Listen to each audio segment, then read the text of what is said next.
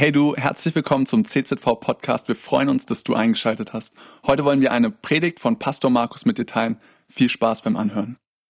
Frohe gesegnete Weihnachten euch allen. Ihr seid also die Krippenspiel-Ablehner. Wir hatten schon einen ersten Gottesdienst mit einem genialen Krippenspiel. Die Kinder lieben es. Und die haben das so super gemacht. Ein Chor war mit am Start. Und Krippenspiel, das hat doch etwas. Also ich meine, es ist ja schön, dass ihr jetzt hier seid, weil ihr hättet gar nicht mehr reingepasst in den ersten Gottesdienst. Der war rappelvoll. Ich habe mal ein bisschen gegoogelt, recherchiert, um die Wahrscheinlichkeit herauszufinden, wie oft kann man beim Krippenspiel mitmachen. Wer von euch hat schon mal beim Krippenspiel mitgemacht? Gibt's da jemand? Ja, doch, es gibt ein paar, auch hier unter uns, okay. Also die größte Wahrscheinlichkeit, dass du beim Krippenspiel mitmachen kannst, ist die Rolle von einem Schaf. Schaf oder Hirten, die werden immer gebraucht. Schaf hat den einfachsten Text immer, mäh, mäh. Und so die Hirten, das ist eine coole Rolle. Die durfte ich auch mal spielen beim Krippenspiel. Das war mein Höhepunkt in meiner Krippenspielkarriere. Die Engel, auch das, da braucht man immer gute Statisten, vor allem die mit blonden Haaren. Und da fiel ich immer durch mit meinen braunen Haaren. Dann kommen die drei heiligen Könige. Das ist auch noch eine Rolle, die gern gelebt und gespielt wird. Und dann der Wirt. Der Wirt ist eine Favoritenrolle, aber die gibt's eben nur einmal in so einem Krippenspiel. Der Ochs und der Esel, auch die gibt's nur einmal, die man spielen kann. Maria und Josef, das sind die textgewaltigsten Rollen in diesem Krippenspiel und die müssen wirklich fit sein. Deshalb habe ich es nur bis zum Hirten irgendwie geschafft, weil ich mir einen Text schwer merken kann. Aber die schwierigste Rolle im Krippenspiel, das ist die Person in der Krippe. Und wir haben es auch heute wieder nicht geschafft, ein echtes Baby dafür zu kriegen. Keine Mutter war bereit, ihr Baby da hineinzulegen in eine Krippe. Und da beginnt aber unsere Geschichte, oder? Mit dieser Krippe, in der Jesus Christus geboren ist. Nun, Geburten gibt es jedes Jahr viele, du und ich, wir sind geboren. Wer von euch ist in einem Krankenhaus geboren? Okay, vor 3 Generationen, da fanden die Geburten hauptsächlich zu Hause statt. Wer ist zu Hause geboren? Es gibt ein paar, jawohl, auch hier. Wo seid ihr anderen alle geboren? Also ich habe eine Nichte, die ist im Auto geboren, weil es die Mama nicht mehr ins Krankenhaus geschafft hat. Die kam an der Pforte an und an der Pforte, zack, bumm, war sie da. Wer würde gerne in einer Krippe geboren werden? Also das ist eine Geschichte, die kann man sich nicht ausdenken. Und dennoch ist es der zentrale Punkt, den uns die Weihnachtsgeschichte deutlich machen will. Wir haben den Text gerade gehört. Ich möchte nochmal Lukas Kapitel 2, dir diesen Vers vorlesen. Maria gebar ihren ersten Sohn und wickelte ihn in Windeln und legte ihn in eine Krippe, denn sie hatten sonst keinen Raum in der Herberge. Da ist Jesus Christus geboren. Nicht in einem sterilen Geburtskreissaal in einem Krankenhaus, wo alles sauber ist, mit Handschuhen, wo die Hebamme hat, sondern in einem Stall, in einer Krippe wurde er hineingelegt und da kam Gottes Sohn, der verheißene Messias, der Retter der Welt. Er wurde geboren in einer Krippe, in einem Stall. Und ich habe mich gefragt dieses Jahr, warum ausgerechnet eine Krippe? Warum dieser Ort? Warum ist dieser König aller Könige, warum ist Gottes Sohn nicht in einem Palast, in einem schönen Gebäude, in einer Villa, wo es angenehm ist? Das wäre doch entsprechend gewesen, dass wir unsere beste Location, die es damals gegeben hätte, die wäre doch würdig gewesen, wenigstens für die Geburt von Jesus Christus. Aber nein, er wird geboren in einer Krippe, in einem Stall. Eine Krippe, die ist kalt. Eine Krippe, die standen im Stall, da war es dunkel. Wahrscheinlich funzelte nur eine kleine Öllampe irgendwo in diesem Stall. Und eine Krippe, die war dreckig. Das war die Stelle, wo das Vieh, der Ochse und der Esel und alles, was da in diesem Stall war, davon gegessen hatte. Und Gottes Sohn, Jesus Christus, wird geboren in diesem Stall und wird hineingelegt in eine Krippe. Und ich habe mich gefragt, warum? Warum wird da Jesus geboren, hineingelegt? Und ich glaube, ich habe eine Antwort gefunden, weil es der Platz ist, wo Gott auch heute sein möchte. Der Platz ist, wo Gott in unser Leben hineinkommen möchte. Und ich möchte diese Krippe einmal vergleichen mit unserem Herzen, weil in Epheser Kapitel 3, Vers 17 sagt uns die Bibel, da betet Paulus, dass der Christus durch den Glauben in euren Herzen wohne, damit ihr in Liebe gewurzelt und gegründet dazu fähig seid, mit allen Heiligen zu begreifen, was die Breite, was die Länge, die Tiefe und die Höhe sei und die Liebe des Christus zu erkennen, die doch alle Erkenntnis übersteigt, damit ihr erfüllt werdet bis zur ganzen Fülle Gottes.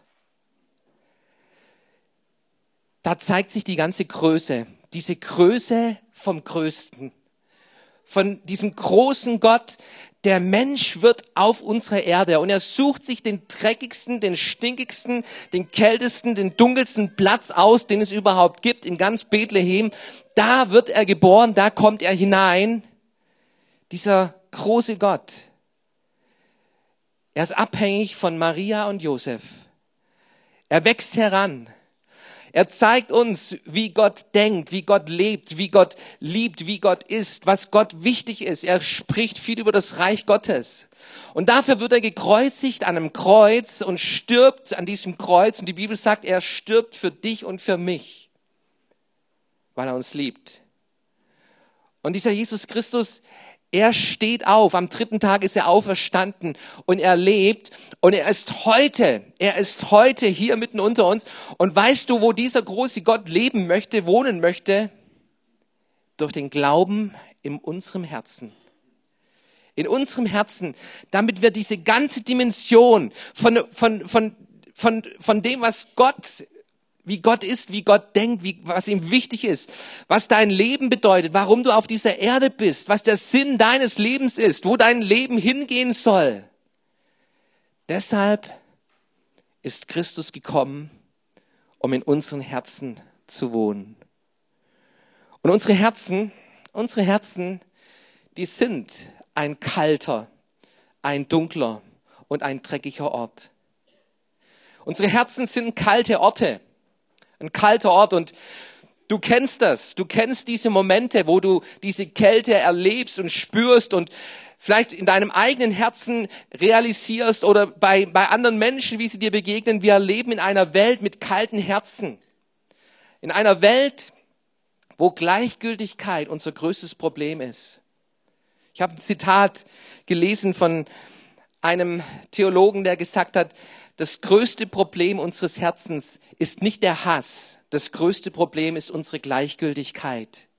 Gleichgültigkeit Gott und den Menschen in unserem eigenen Leben gegenüber. Das ist unser größtes Problem. Gleichgültigkeit. Nimm Gleichgültigkeit aus einer Ehe und eine Ehe wird kalt. Und du kennst vielleicht kalte Ehen. Und ich hoffe nicht, dass du eine kalte Ehe hast in deinem Leben, sondern dass dein Leben gefüllt ist mit der Liebe füreinander, Liebe zu deinem Partner, zu deinem Ehepartner. Bring Gleichgültigkeit in eine Familie hinein und du hast eine kalte Familie. Eine kalte Familie, wo man sich nur anschnauzt, wo man sich nur gegenseitig niedermacht, wo man den anderen links liegen lässt. Bring Gleichgültigkeit hinein und du hast eine kalte Familie. Bring Gleichgültigkeit in ein Volk und du hast eine Gesellschaft, die kalt ist, wo man sich nicht um den anderen sorgt, wo man nicht nach dem anderen schaut, nicht nach dem anderen fragt. Und unsere Volkskrankheit ist Einsamkeit. Weißt du das? In unserem Volk herrscht Einsamkeit, weil da eine Gleichgültigkeit ist. Gleichgültigkeit in den Familien, Gleichgültigkeit in der Nachbarschaft, Gleichgültigkeit in unserer Gesellschaft.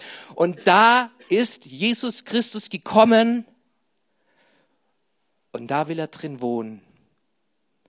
Das höchste Gebot, wenn du dich fragst, was ist das Wichtigste im Leben, dann merkt er dieses höchste Gebot, wo Jesus sagt, in Matthäus 22, du sollst den Herrn, deinen Gott, lieben von ganzem Herzen.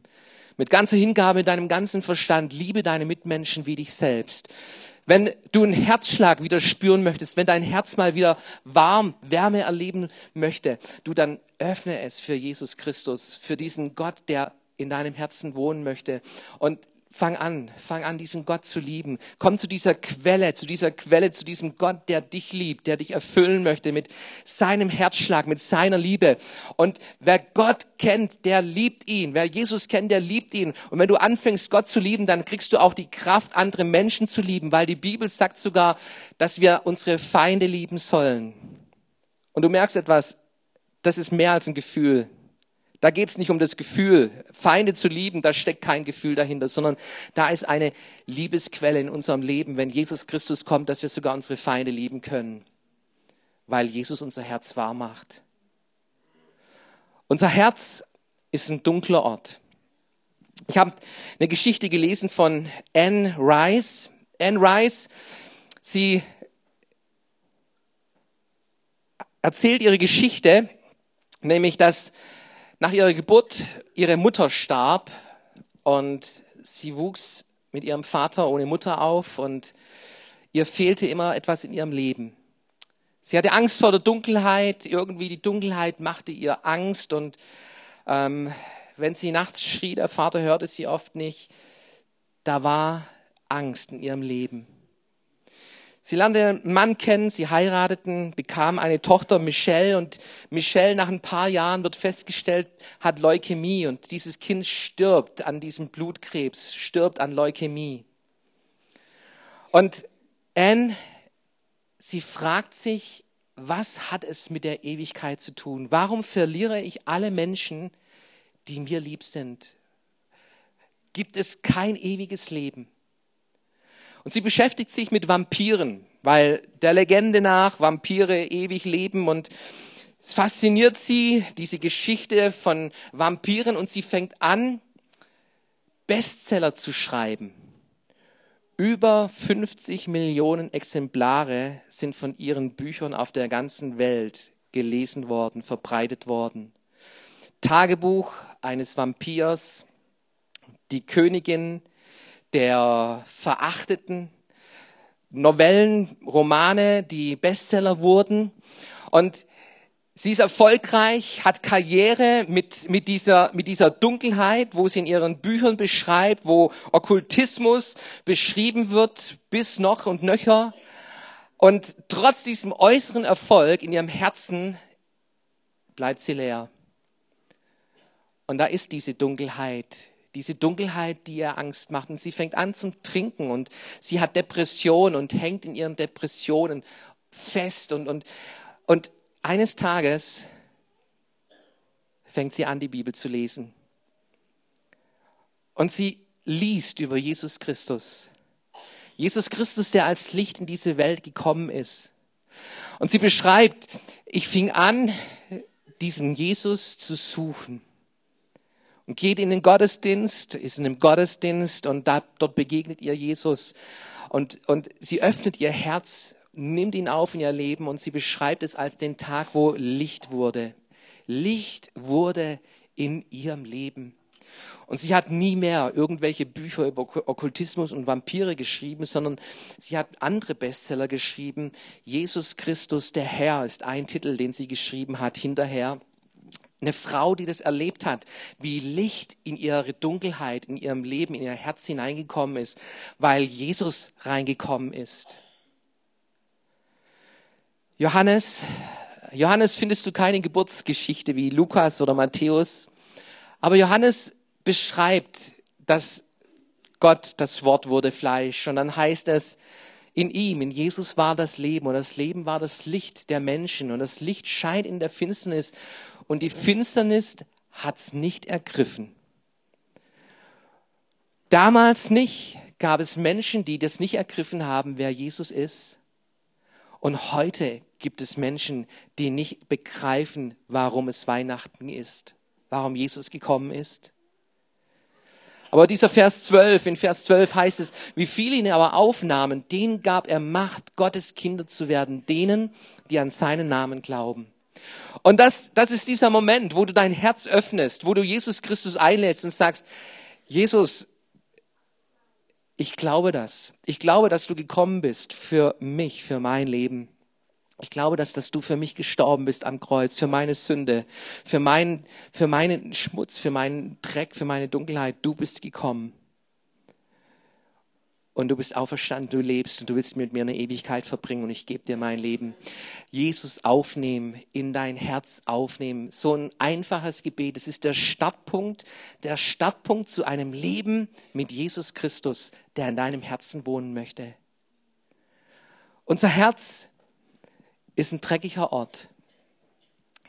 So wie diese Krippe ein dreckiger Ort war, so ist auch unser Herz ein dreckiger Ort. Die Bibel beschreibt in Matthäus 15, was aus dem Mund herauskommt.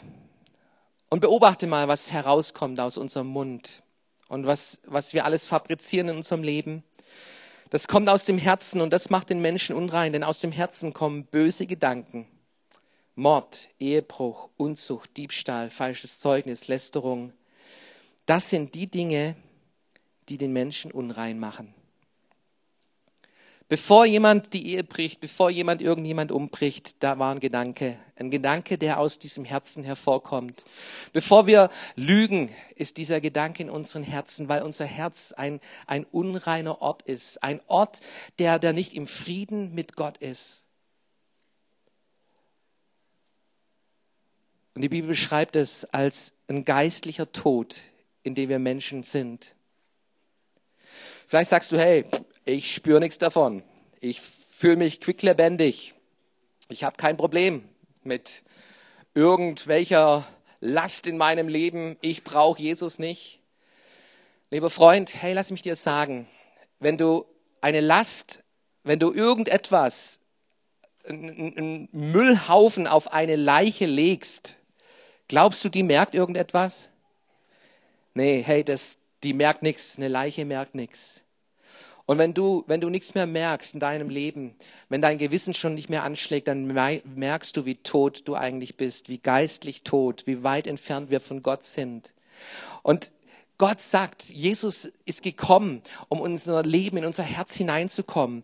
Und er möchte unsere Herzen reinmachen. Im Alten Testament findest du David. Und David war ein König, aber er war ein Mörder und er war ein Ehebrecher. Er war derjenige, der viel falsch gemacht hatte in seinem Leben. Und im Psalm 51 kommt er an diesen Punkt, wo er zu Gott schreit, Herr, reinige mein Herz und gib mir wieder einen beständigen Geist. Ein reines Herz und ein Leben mit Gott, das ist die Fülle des Lebens. Darin besteht der Sinn des Lebens. Und es liegt daran, dass wir diesen Jesus Christus in unser Herz, in unser Leben aufnehmen und ihn Gott sein lassen in unserem Leben. Krippenspiele, die kann man auch ruinieren. Und ich habe von einem Krippenspiel gehört, und da gab es den Wirt William. William war ein etwas größerer Junge.